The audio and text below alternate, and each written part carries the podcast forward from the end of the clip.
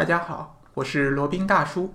今天是二零一八年五月二十四日，那再来更新一期我们的闲侃日本。那收到很多小伙伴的反馈哈，希望罗宾大叔多讲一点《舌尖上的日本》。那罗宾大叔呢也正有此意，今天想讲一个比较重量级的话题，那就是刺身。刺身大家都知道是什么东西啊？是日本料理里面非常重要的一个组成部分。那首先，嗯，先来那个分分析一下有哪些这个鱼类或者哪些食材可以是作为刺身的原料的。那主要的就是海洋里的鱼类和这个海洋里的物种吧。嗯，有那个金枪鱼、呃鲷鱼、三文鱼，就是我们平常吃的最多的三文鱼，还有狮鱼。狮呢，就是鱼字边旁一个师傅的师，然后还有鲸鱼，就是那种很大的那种鲸鱼嘛，叫奎迪奎吉拉，然后还有鱿鱼、章鱼、海胆，这个北极贝、象拔蚌这些，这个还有龙虾，还有甜虾，这些海洋里的是作为这个刺身最主要的原料。当然，淡水鱼也有啊，就比如说像这个河豚，它也是可以作为一个刺身的原料的，但是因为嗯，因为这个这个海洋里的鱼类呢，或者说海洋里的海生动物，它做刺身，它虽然也有寄生虫，但是因为海洋里是咸的嘛，捕捞上来以后，大部分就都这个死掉了，所以说不容易给人感染上寄生虫。但是淡水鱼呢，就是很有可能，你如果生吃的话，如果消毒不力，或者说没有把它彻底的烧熟，刺身肯定不会烧嘛，那就有可能感染寄生虫。所以说，即使在日本这个刺身非常盛行的、流行的这个。一个国度呢，淡水鱼的刺身也是很很少的，也只只有这个河豚这么一种。呃，那除了这些这个水生物以外，还有没有其他的刺身呢？当然是有的了。就最著名的就是牛肉刺身和马肉刺身。牛肉刺身呢，多选用那种非常好的和牛，就比如说神户牛肉，呃，那个大马牛，还有那个其他的那个比较好的，比如说三大和牛，它最柔嫩的部分都是可以拿来生吃做刺身的。那还有马肉刺身，马肉刺身应该是九州的名产吧？呃，记得当初去那个阿苏火山山观光的时候也吃过一次啊，呃，味道还是不错的。那其他的还有鸡肉刺身、猪肉刺身，那这个就更少了，不是一种主流的状态。所以说提到刺身呢，大多数还是都是鱼类以及海生物这样的是比较多的。那有小伙伴来问了，你这个好像讲的有点不靠谱吧？是不是？呃。这个虽然是海生的，比如说海鱼之类，它们也是有寄生虫的。那并不能保证，虽然海里面含盐嘛，并不能保证它捞上来以后，它就能够使寄生虫完全的杀死，或者说不会呃传染我们人类。那确实是这样的。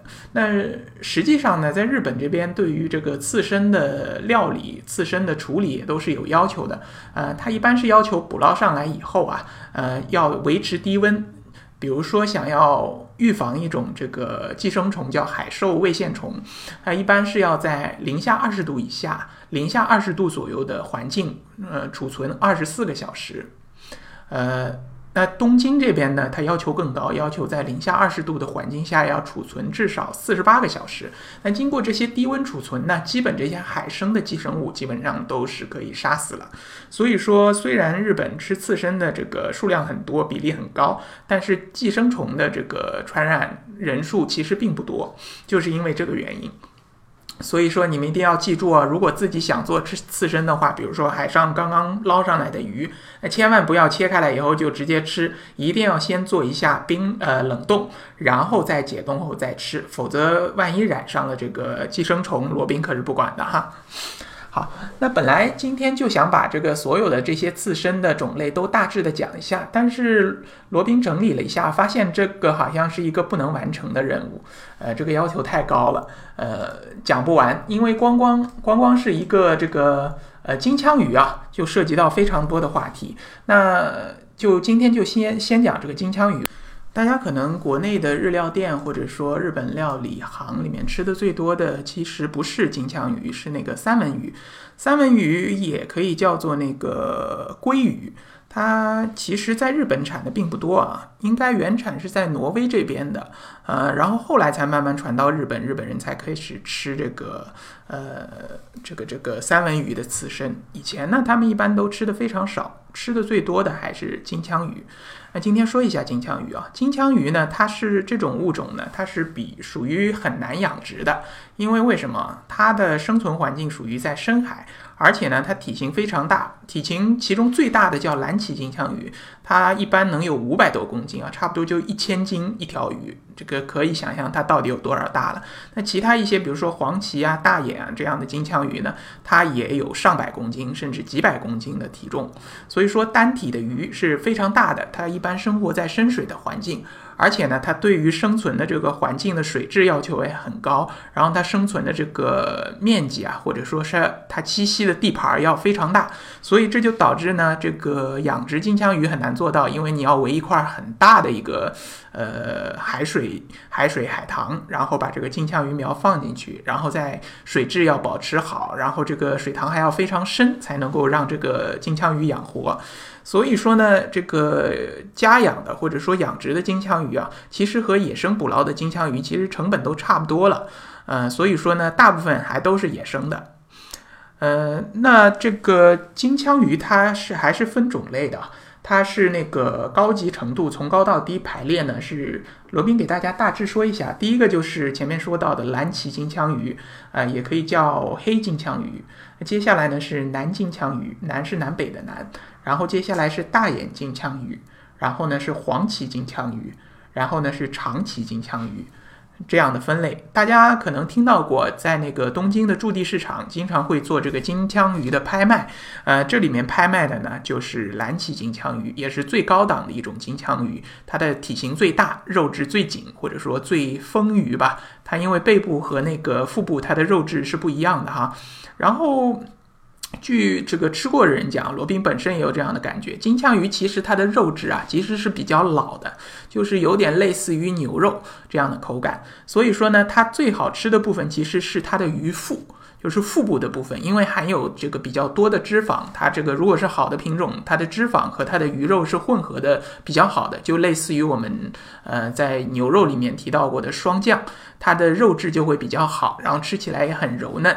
那如果是背部的肉呢，因为它肉质很紧啊，很老，吃起来就有点这个塞牙，或者说你这个挺难嚼得动的。嗯，所以说金枪鱼这个玩意儿不是等闲就能。吃得懂的，或者说你吃这个金枪鱼啊，你这个部位不同，价格也是差异非常大的。好，那个前面也说到，金枪鱼大多数是野生捕捞的嘛，所以不光是在日本啊，其实全世界各地都有吃金枪鱼的这样一个传统或者这样一个呃这个流行趋势啊。呃，在全球范围内呢，金枪鱼它也是有非常大的这种滥捕滥杀的情况。所以呢，这个顶级的金枪鱼，包括蓝鳍金枪鱼、南金枪鱼这样这些品种，它这个都是濒临灭绝了。所以说，基本上可以说是吃一条少一条。那如果有机会吃这个金枪鱼自身，如果是这个顶级的蓝鳍金枪鱼，那一定要这个好好吃一下，说不定以后就没有机会了。呃，那个在东京的驻地市场，它是有一个金枪鱼的一个拍卖会的。呃，它是从江户时代就存在的，然后经过了一系列的规范化，现在有一点像这个景点了。然后我们很多游客也会专程跑到东京的驻地市场去观摩。呃，以前呢，其实还是可以到它的驻地市场的内场去观摩的。呃，就所谓内场、外场，就是说外场它一般是那种商号、呃商户那个。呃，海鲜店、刺身店、那个寿司店，然后内场呢，基本就是这种职业化的鱼类交易，都是这种职业的鱼贩。呃，以前呢是可以去内场去参观他们的拍卖的，那后来因为游客太多了，他们为了保持他们里面的秩序啊，不受到打扰，所以说现在驻地市场的内场呢是不能再进去了，只能在外面看看。那这个蓝鳍金枪鱼呢？它这个在拍卖市场上往往会创下这个让人瞠目结舌的这个高价。就比如说，二零一三年啊，驻地市场有成交的最贵的一条金枪鱼，呃，是二百二十二公斤，也就是四百多斤。然后总价呢，你肯定想不到，一百七十六万美元。那平均下来，差不多一公斤就要七千二百美元，折合人民币得要四万多人民币吧？四万多美呃人民币一公斤，那就是两万多一斤。哎，这个鱼肉也真真的是寸肉寸金哈。OK，那说说完了这个金枪鱼的种类，那呃，大家可能要问了，那金枪鱼你前面不是说了吗？它的部位不同，它的价格也不同，它的口味也不同。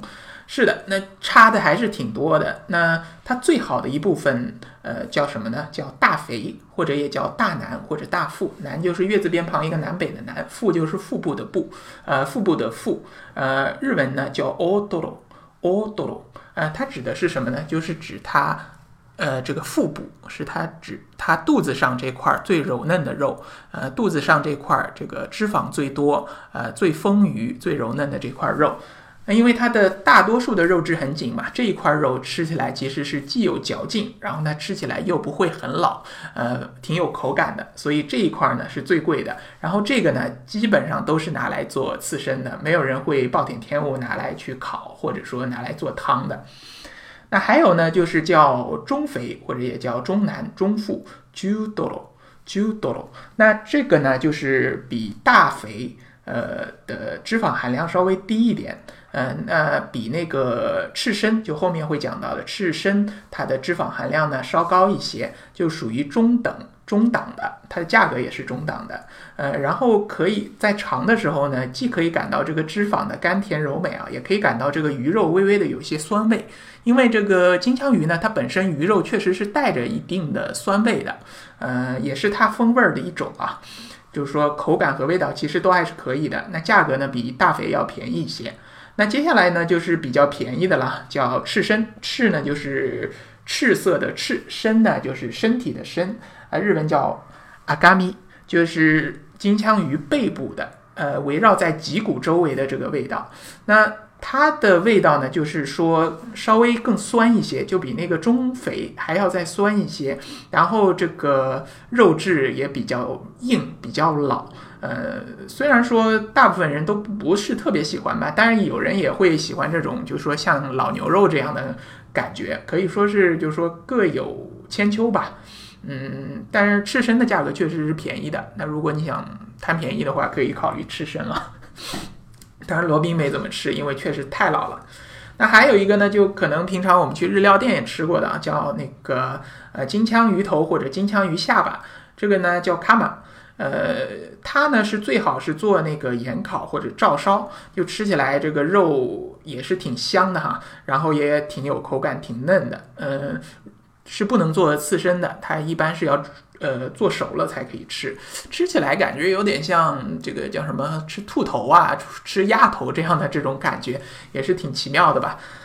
好，那这个金枪鱼今天就差不多讲到这里了。那接呃接下来几期罗宾会继续讲关于刺身呃这些鱼。呃，鱼类的这些事儿，就是什么鱼可以做刺身，什么鱼比较好吃，什么鱼中国人可能不知道，或者国外人可能不知道，但是日本人觉得是上品的刺身。好了，呃，那今天节目就差不多了啊。如果对于这个日本美食、日本自由行、深度游有兴趣的，可以来联系罗宾。罗宾的联系方式呢是微信号是八二七四七九七零八二七四七九七零。罗宾可以可以给大家提供这个。呃，日本自由行，呃，深度游的定制服务，就是私人定制服务。那罗宾另外还有一档这个播客节目，叫《显侃赴美生子》，那是以一个美宝爹的身份为大家科普赴美生子的那些事儿，以及怎么样去赴美生子。呃，欢迎大家订阅收听。呃，罗宾的播客节目是在喜马拉雅、蜻蜓 FM 以及那个苹果播客 App 上都有连载。视频节目呢，是在国内各大视频平台上都有连载。欢迎大家订阅。好，那今天这一期的显侃日本就先到这里了，我们下期再聊。